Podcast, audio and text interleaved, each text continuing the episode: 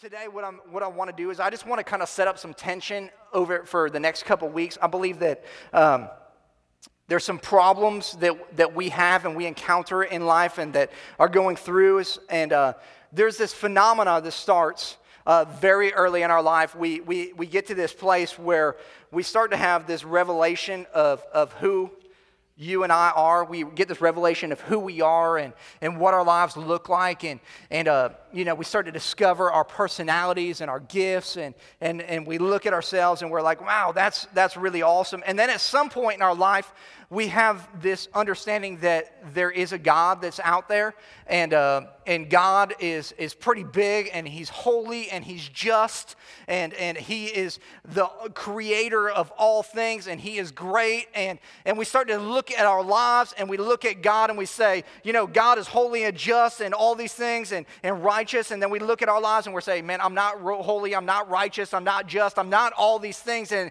and we realize that there is like a gap in our life there. There is this gap, there's this divide between where we are in life, who we are, who, who we found ourselves to be, and who God is. And then somewhere along the way, something happens. Maybe, maybe somebody tells you about them. Maybe you read about them, but you find out about this, this guy named Jesus Christ who came and he died upon the cross and he rose again so that we could have life and have it abundantly. And all of a sudden, this gap that was in our life, this divide between who we, we are and who God is, of this great God, and, and then the, the reality of who you and I are, is, is all of a sudden this gap, this tension that was there, all of a sudden is bridged.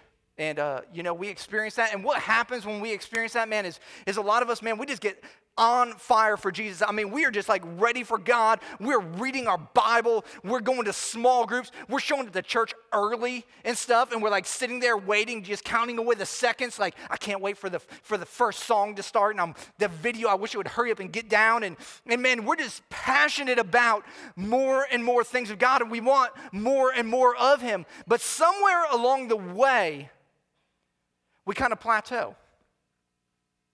We plateau and, and things aren't as exciting as they once were, and, and you know, we're not as passionate as we once were, and, and all of a sudden we have a we have this this whole new set of standards. We have we get a realization of who we currently are in life and who God imagined us to be. Sorry, my letters are kind of falling off.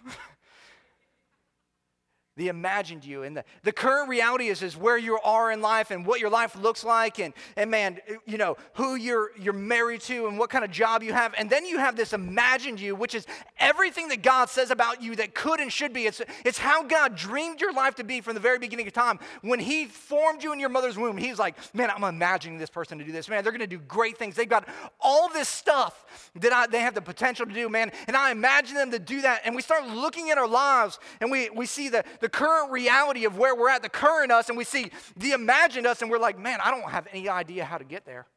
And then the first scenario where it was just us and God, we, we realized that, man, there was this, this barrier, this bridge that was put there that named Christ. And so we put him in there. But, but in this one, instead of running back to that same thing, we start to think, you know what? I was saved by grace.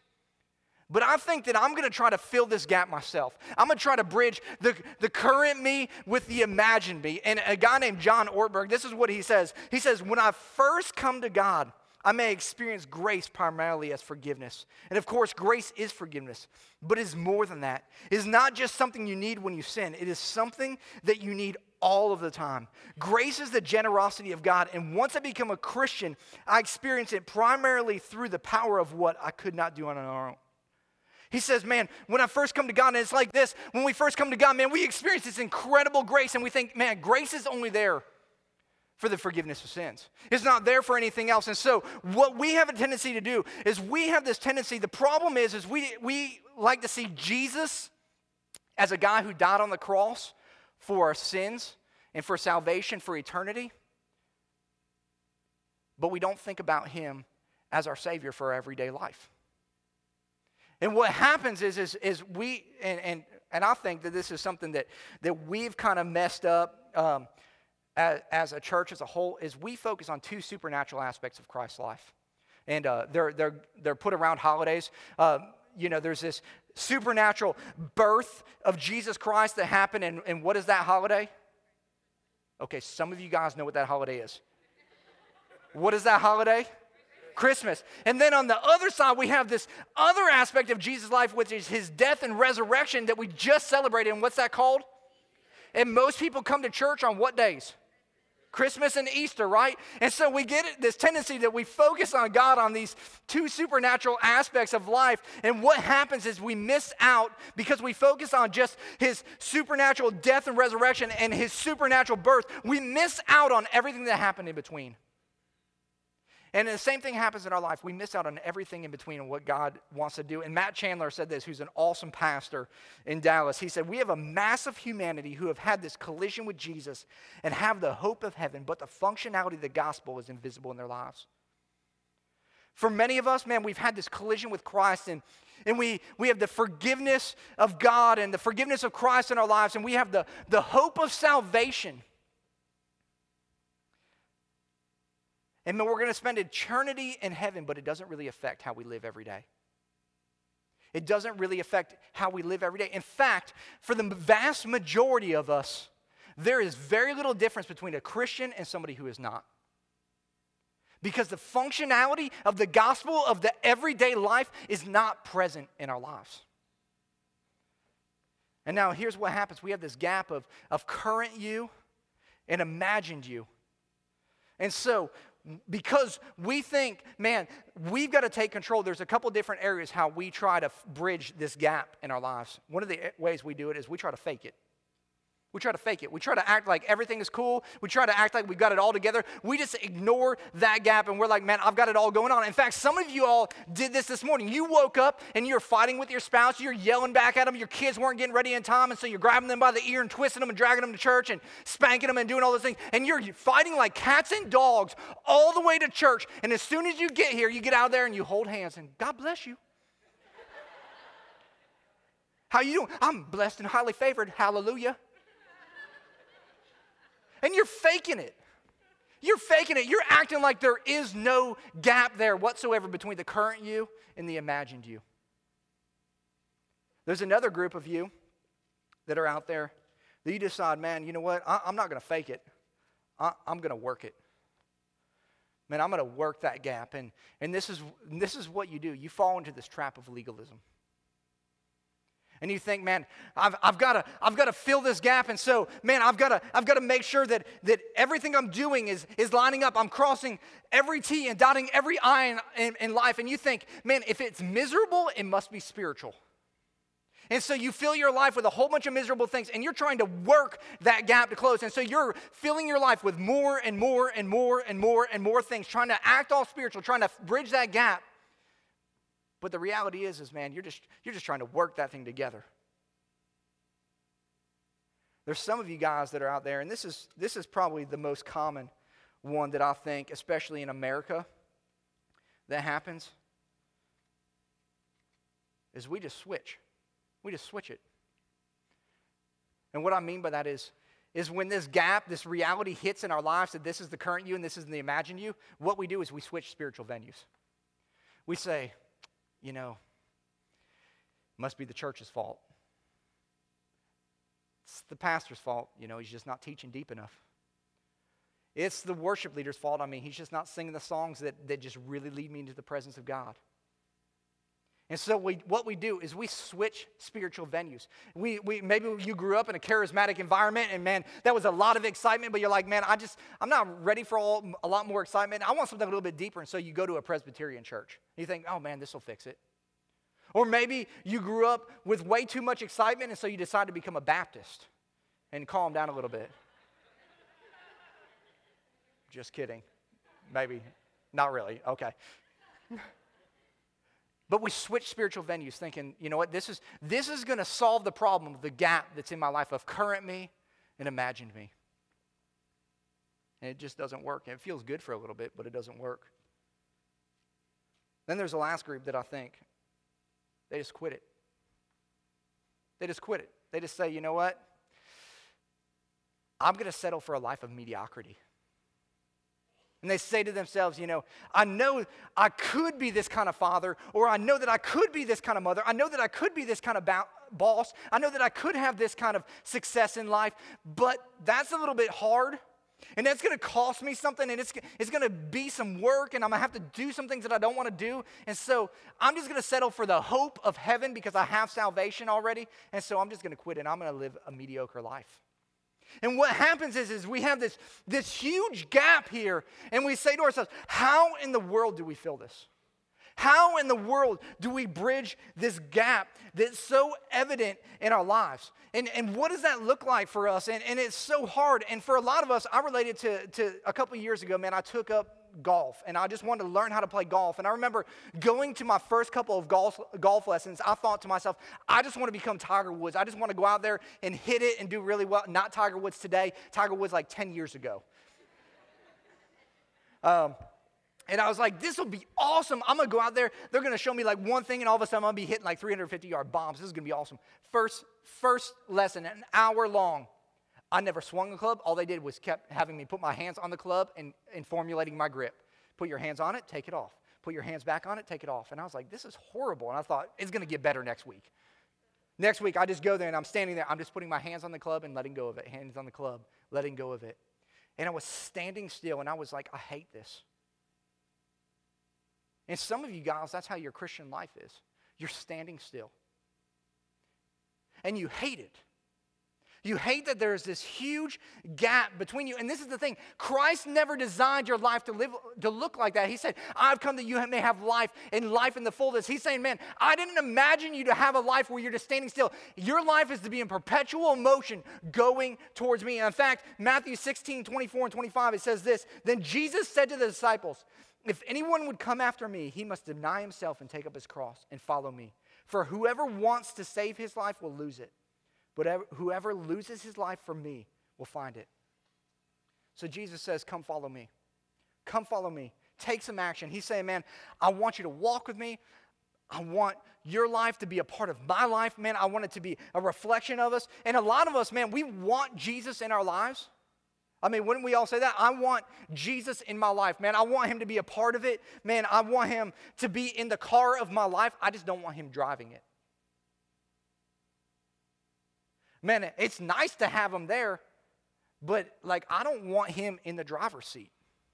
And, and, and this is a problem that is, that has happened in the, in the local church, and, and man, I take full responsibility. We've made trusting Christ this thing where it's, we're trusting Christ for the forgiveness of our sins and salvation, but we're not truly trusting Christ. We're not truly trusting Christ like they talked about in the New Testament, where we said, Man, I will give up my life, I will surrender everything that I have, and I'm going to follow Him completely with every single thing. Listen, I'm going to get out of the driver's seat. Christ, you're going to take control. And a lot of us know Jesus as our Savior, but very few of us know Him as our Lord. And if we were really, really honest with one another, Jesus is really just our ticket to heaven. He's really just our get out of jail free card. I didn't figure there'd be a lot of amens here today.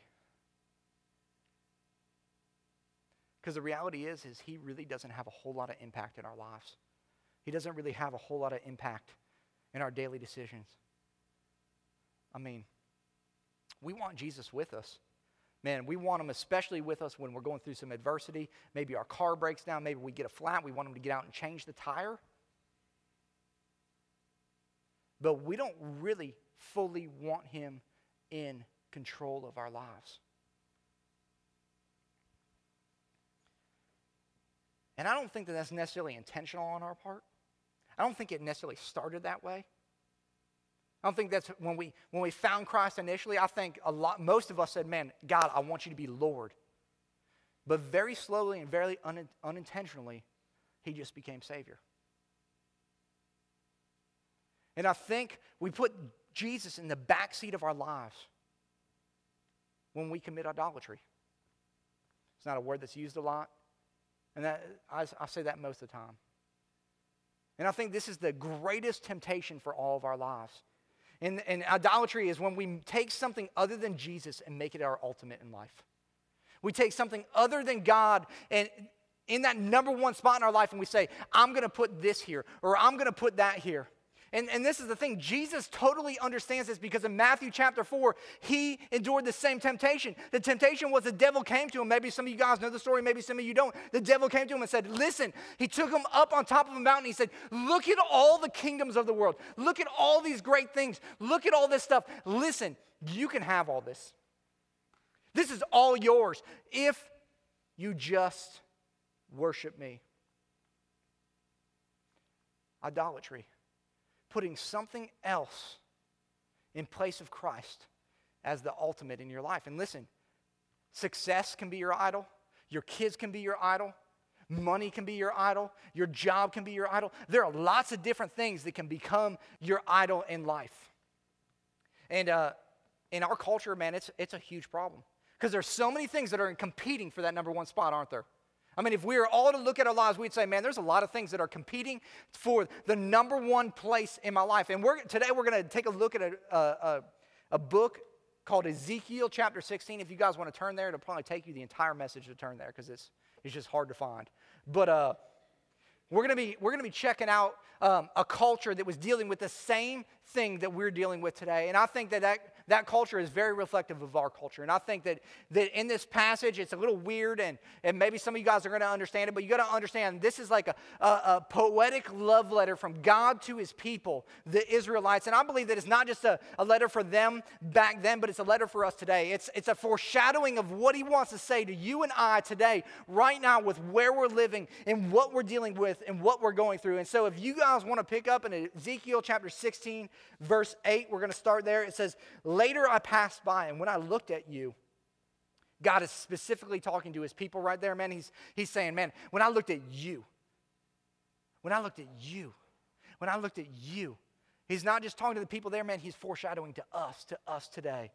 He says, When I looked at you and saw that you were old enough for love, I spread the corner of my garment over you and covered your nakedness. And understand what this means. I mean, this is God right here, and He's to spread your garment over something or somebody was a sign of commitment. It was a sign of betrothal. It was a sign of uh, protection. And what God is saying is, man, man, I'm going to come and I'm going to establish this covenant. And when a covenant happened, it was between two parties. And He said, man, we're going to we're going to be a part of this, and we're never going to break this bond that we have. Man, I'm going to establish this covenant, and I'm going to cover your nakedness. That's all of our sin and all of our shame. He's saying, man, I want to cover all that. I want to protect that. I want to bring you back to innocence from where you've already been. And man, this is what I want to do in your life.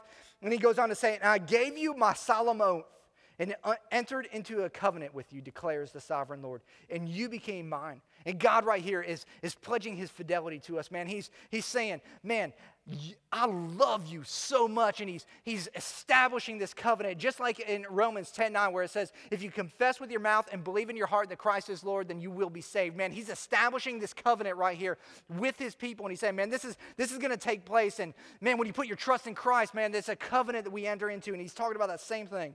He goes on. Sorry, this is a little deep. And he says, I bathe you with water and washed the blood from you and put ointments on you. And I clothed you with an embroidered dress and put leather sandals on you. I dressed you in fine linen and covered you with costly garments. I adorned you with jewelry. I put bracelets on your arms and a necklace around your neck. And I put a ring on your nose and earrings on your ears and a beautiful crown on your head. So you were adorned with gold and silver, and your clothes were of fine linen and costly fabrics and embroidered cloth, and your food was fine flour, honey, and olive oil, and you became very beautiful and rose to be a queen. And what, what God's doing, man, is He's talking about, man, when we enter into this covenant, the blessings that I bestow upon you, man, the things, the benefits that you have from the relationship. And, and this is like a marriage relationship, man. When we come together, man, we are one. And, and everything that I have is yours now. And man, you can not just experience forgiveness of sins from your past, but from the future as well, man. And this is an incredible, incredible thing. And it goes on to say in verse 14, and your fame spread among the nations on account of your beauty. And because of the splendor I'd given, you made your beauty perfect. Saying, man, you've been made perfect through the blood of Christ, man. They're, your sins have been washed away, declares the sovereign Lord. And this is where things kind of go a little bit off here. And this is where we're kind of going to focus. And he says, But you trusted in your beauty and used your fame to become a prostitute.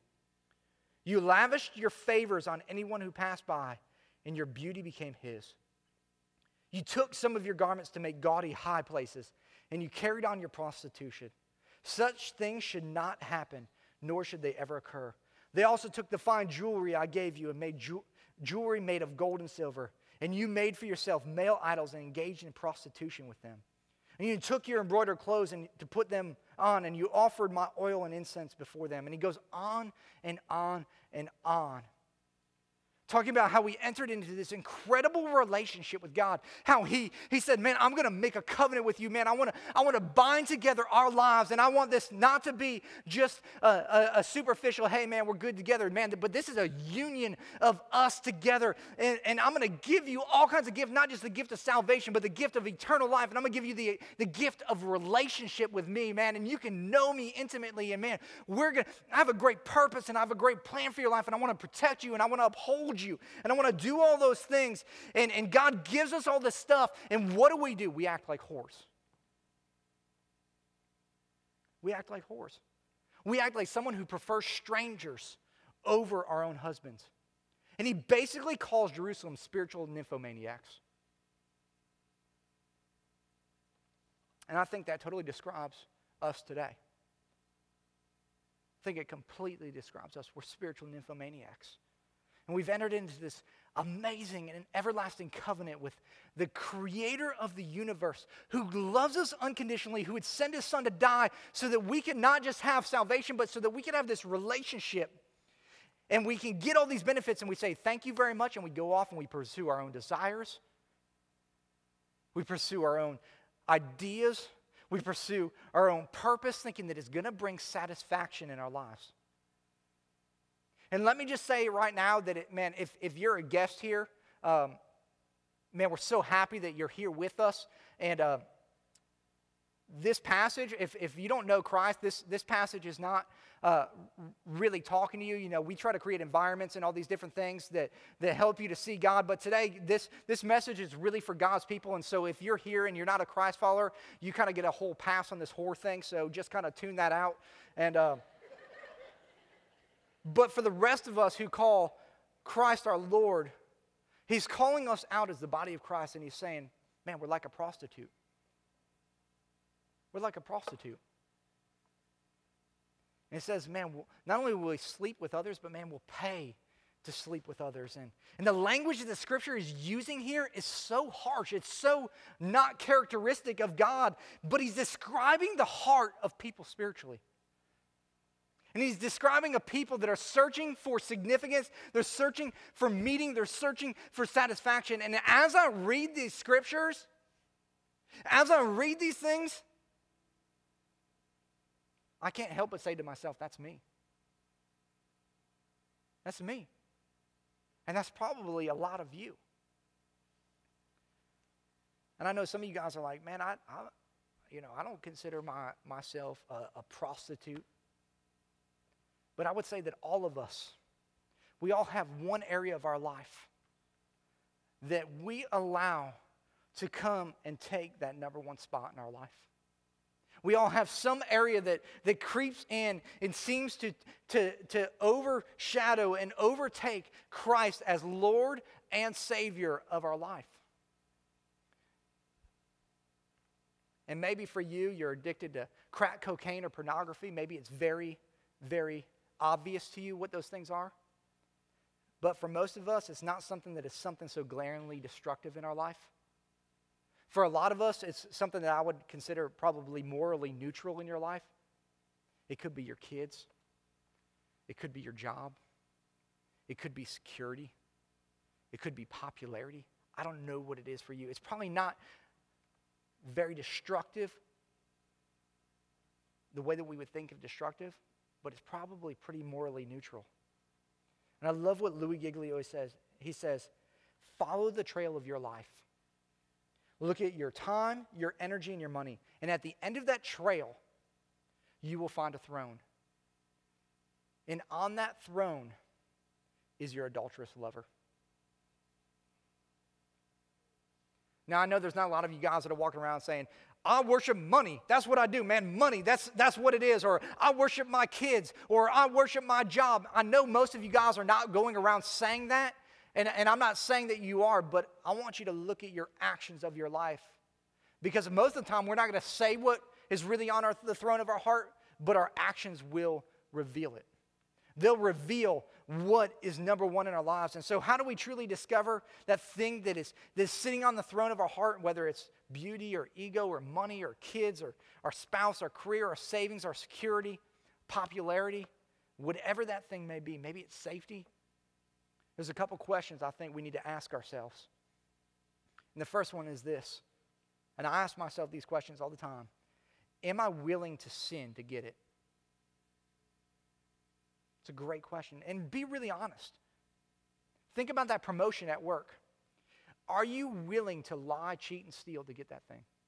Are you willing to cut a few corners to get that spot?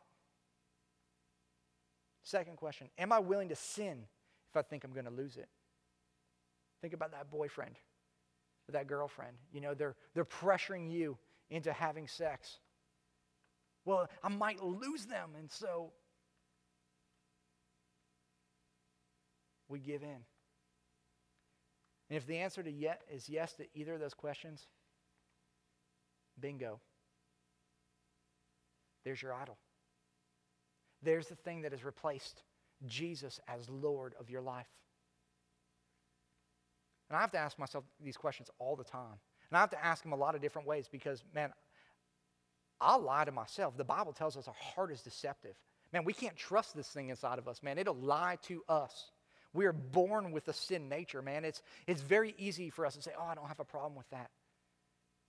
But the reality is, is a lot of us do. And I know that this week, man, I'm, I'm kind of setting you up for the next two weeks because I believe God really wants to speak some things out of Jesus' life to our lives. And I know a lot of you won't come back because I called you whores, but I hope you will. I really do. But going back to this, this gap here, this gap between current you and imagined you. Man, I think it's possible that we can, we can bridge this gap. Not by our own strength, not by us putting ourselves there, but by something very different. By putting Christ and following Christ. And I love what it says in Philippians. It says, being confident in this, that he who began a good work in you will carry it on to completion it means that completion is this closing the gap. God is going to carry on this work in your life, man, if you'll just fully submit to Him. I love what it says in Philippians. It says, Therefore, my dear friends, as you have always obeyed, not only in my presence, but now much more in my absence, continue to work out your salvation with fear and trembling. For it is God who works in you to will and to act according to his good purpose, man. God is working in us. If we're just following after him, man, he's working with us. Jesus says this in, four, in Matthew 4 19, Come, follow me and I will make you fishers of men. God says, Jesus says, Come follow me. Come, let me be in the driver's seat of your life. Listen, you can be in the driver's seat of your life. You can take control of that vehicle. You can go whore around and pursue all those things. You can pursue your passions. You can pursue your desires. You can pursue things that you think will give you satisfaction. You can try to go do all those things and you can take control. And you wonder why you're running into things and you're having wrecks all the time and you're having fender benders and, and things are not happening the way that you thought they were because you were in control. Or you can allow me to take control of your life, and I will start to bring purpose to your life. I will start to bring satisfaction to your life. I will bring uh, meaning to you, and I'll take the things that are broken and make them whole. I'll take the meaningless aspects of your life and making them meaningful. I'll take the things in your life that you can't seem to put together and I'll shift it all around and put it all together, and it'll be a beautiful, beautiful thing. And here's what I've realized is my job is not to try to change me or to, to, to try to close the gap myself. My job, my job and all of our jobs is to just get as close to Jesus as we can. You want to know how we're going to bridge the gap? Is we're not going to try to close it ourselves. Is, is that we're going to run passionately after Jesus, and He's going to be our all in all, and He's going to be our everything. And we're going to say, God, you're not going to be in the back seat anymore. I'm going to move myself out of the seat, and I'm going to put you there, and I'm going to take a back seat to what you want to do. And I'm going to follow you. I'm going to obey you. I'm going to do your will, and I'm going to watch you close, bridge the gap between where I currently am and where you want me to be in life.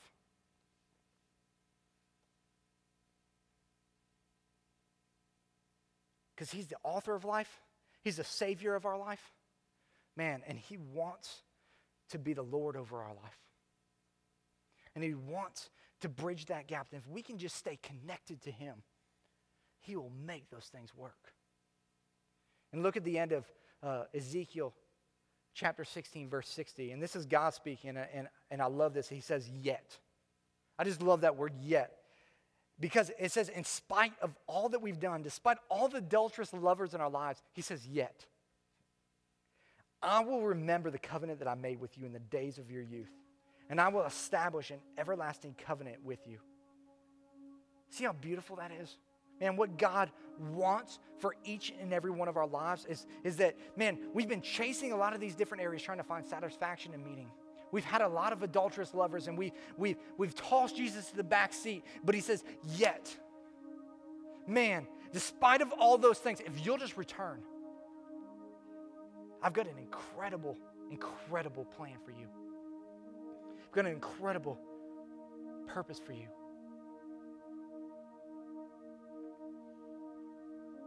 Listen, I know when, when most of you guys in here die,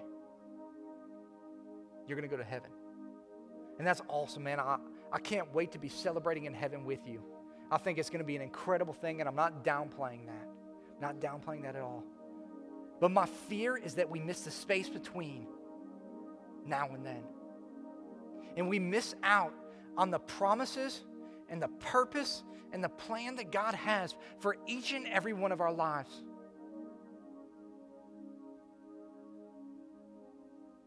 He wants us not to just endure the dash, but live the dash of our life.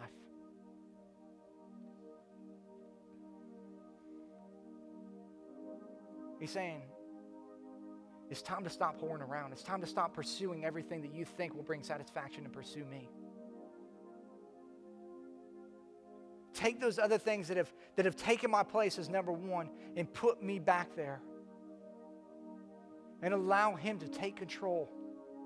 Allow Him to drive the car of your life.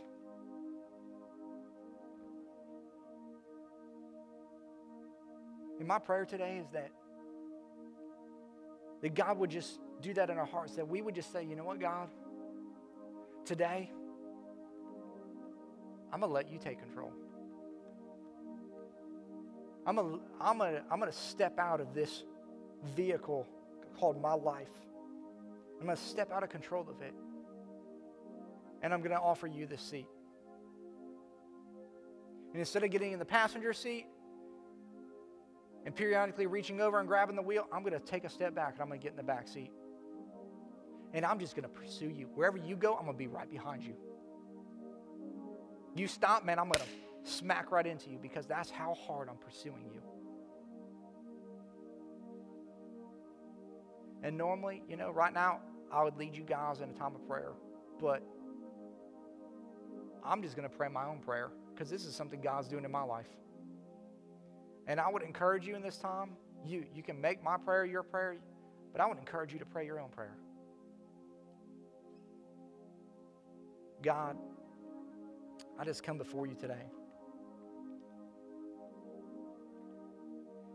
And I am so sorry.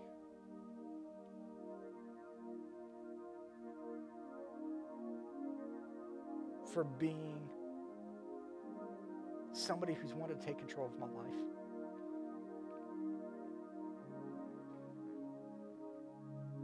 God, I've, I've tried to so many different things. I've tried money to bring satisfaction. I've tried careers to bring satisfaction. My biggest adulterous lover is my work. And so many times I put it ahead of you.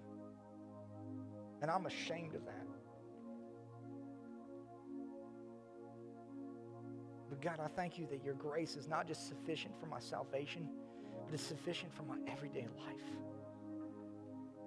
And I just pray that right now that your grace would overwhelm my life. God, I just confess my sin to you, God. And I say I'm sorry for putting other things ahead of you. God, I pray that today that you would retake that number one spot, that you would be my ultimate in life. that I wouldn't seek satisfaction in meaning and purpose and in, in my work or in, in my finances or in my identity, but God, I would seek it only in you.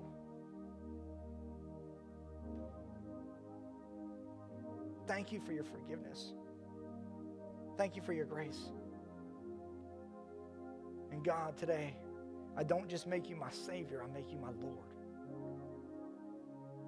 Take full and complete control. In Jesus' name.